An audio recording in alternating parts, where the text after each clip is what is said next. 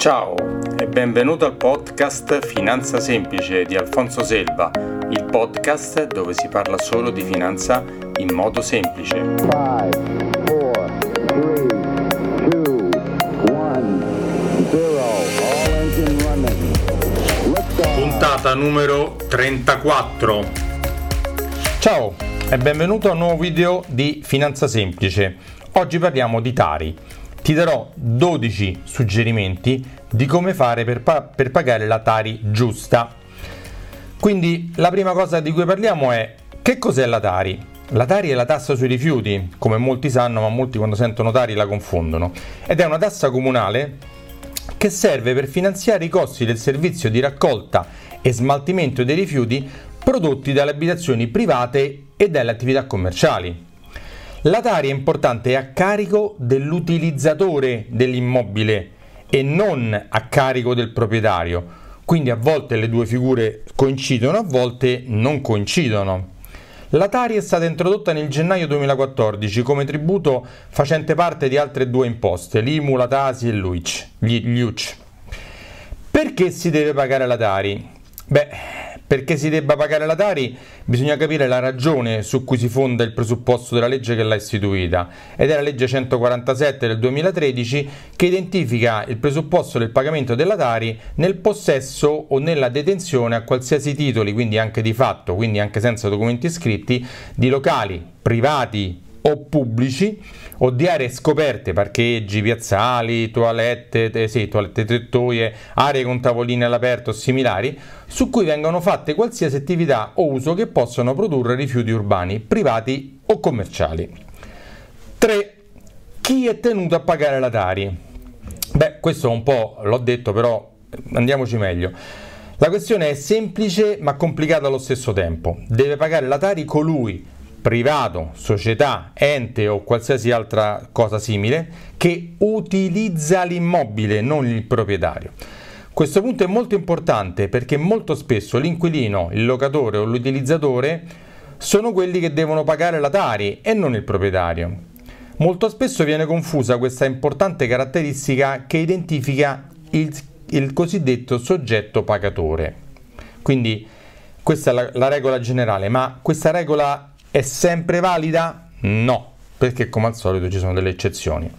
La legge ha previsto dei casi particolari in cui identifica il soggetto obbligato a pagare la Tari e possiamo dire ah, nel caso in cui ci siano più soggetti che possiedono o usano l'immobile, la legge obbliga tutti in solito al pagamento della Tari. Facciamo un esempio, che vuol dire? Vuol dire che se siamo in quattro a possedere o usare o usare un immobile, il comune se qualcuno di noi non paga, può perseguire e obbligare al pagamento totale della tassa tutti e quattro i coobbligati, quindi non, non uno o l'altro. Facciamo un esempio ancora più pratico. Se pagare, se la tassa è di 1000 euro, il comune chiederà, manderà un avviso di pagamento ad ognuno di noi di 1000 euro e solo quando avrà raccolto i 1000 euro si riterrà soddisfatto anche se la somma sarà stata pagata da uno solo dei quattro, quindi 501, 200, cioè se, quando ha raccolto 1000 euro sta a posto, se no altrimenti persegue tutti quanti. Caso B. Nel caso di uso di possesso temporaneo non superiore ai 6 mesi nel corso dello stesso anno solare, la Tari è dovuta solo da chi l'ha usata o posseduta per quei 6 mesi. C. Nel caso molto comune ultimamente di, in cui i locali in questione siano in centri commerciali integrati, grandi centri dove ci sono tanti negozi, o in regime di multiproprietà, la Tari è dovuta dal soggetto che gestisce i servizi comuni e non dai singoli affittuari o multiproprietari. Molti la pagano ma non lo dovrebbero pagare. Come fa Qua è una cosa importante. 4. Come fa il comune a sapere chi deve pagare la Tari? Eh, allora, come fa? Lo cerca. Mm, questo punto della, della legge sulla Tari è molto disatteso, non è conosciuto. Infatti molti pensano che sia il comune, anche a seguito di un cambio di residenza o di richiesta di apertura di un'attività commerciale, a dover iniziare a calcolare o a chiedere il pagamento della Tari, ma non è così, assolutamente. La legge, e purtroppo bisogna rifarsi alla legge, prevede un obbligo di dichiarazione da parte del contribuente e non lo esonera in nessun modo da questo obbligo. il contribuente del comune dove risiede l'immobile deve presentare la dichiarazione per il calcolo della Tari nei tempi e nei modi e con le modalità previsti da ogni regolamento comunale, perché ognuno fa, fa come gli pare. La dichiarazione iniziale poi è valida per calcolare il pagamento del tributo anche negli anni successivi e tale calcolo rimane valido a meno che il contribuente non presenti domanda di variazione per rimpicciolimento, allargamento, quindi tantissime modalità diverse che ci possono essere. 5. Che succede se non si paga la Tari? Eh, che di solito ti vogliono questi soldi.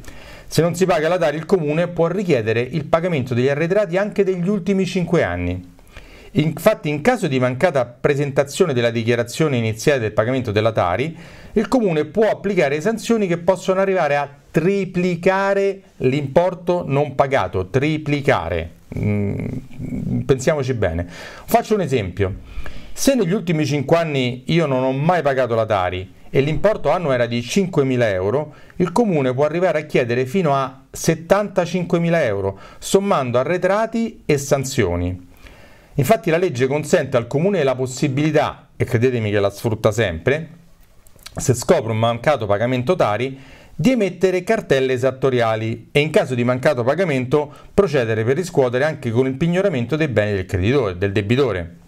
In più, se il mancato pagamento supera, della tassa supera i 30.000 euro, scatta anche la sanzione penale, quindi un ulteriore aggravio del, del problema. Che succede, punto 6, se ho sbagliato a comunicare i dati dell'immobile? È un problema mio, non è un problema del comune, eh? comunque questo diciamolo.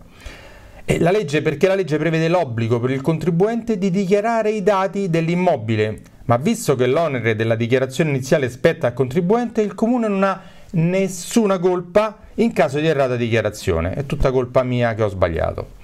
Questo punto è molto importante perché se la dichiarazione iniziale è sbagliata il comune non ne ha colpa e potrebbe tranquillamente sulla base della mia dichiarazione chiedere in più o in meno rispetto al dovuto.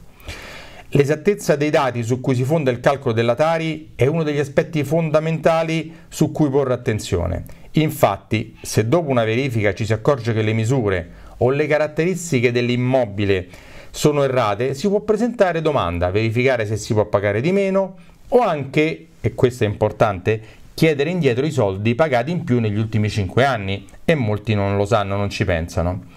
Ma la stessa possibilità degli ultimi 5 anni è data anche al comune, che se scopre che le misure o le caratteristiche determinano un ricalcolo a suo favore, può chiedere di farsi pagare la differenza della Tari non riscossa. La legge infatti prevede che si possano verificare i calcoli per il pagamento degli ultimi 5 anni e che l'utente possa chiedere indietro i soldi pagati in più. Questo è molto importante per l'utente. Ma quindi si possono riavere dei soldi se è sbagliato il pagamento in più. Ma c'è un altro aspetto da considerare. Il ricalcolo o l'esazione, cioè la richiesta di pagamento, può essere fatta anche dal comune se si accorge che l'utente ha dichiarato il falso o che non ha mai presentato la dichiarazione per il pagamento della Tari. 7. Che succede in cambio di residenza o chiusura dell'attività commerciale? È lo stesso, in, è sempre a carico mio. In caso di cessazione dell'attività commerciale o di cambio di residenza mi trasferisco in un'altra casa di un altro comune, il contribuente è tenuto obbligatoriamente alla comunicazione al comune della cessazione dell'utenza da pagare, altrimenti il comune continua tranquillamente a, a chiederti questi soldi. Infatti capita molto spesso che una persona si trasferisca da un comune all'altro o da una parte all'altra e si dimentichi di fare la comunicazione e si vede arrivare dal comune la richiesta di pagamento anche se non è più residente nello stesso, non, non cambia niente. L'obbligo della comunicazione di cessazione è valido anche per le attività commerciali, quindi per i privati e per tutte le attività commerciali. 8. Come si calcola la Tari da pagare? Eh, qua diciamo è un po' complicato perché l'importo della tassa da pagare è calcolato in base alla dichiarazione dell'utente e cambia da comune a comune. Infatti varia a seconda della grandezza dell'immobile, delle sue pertinenze, cantina, box, terrazzo, dell'attività commerciale, industriale o di servizi svolta eh, nei locali o nelle aree d'uso, quindi è molto molto varia.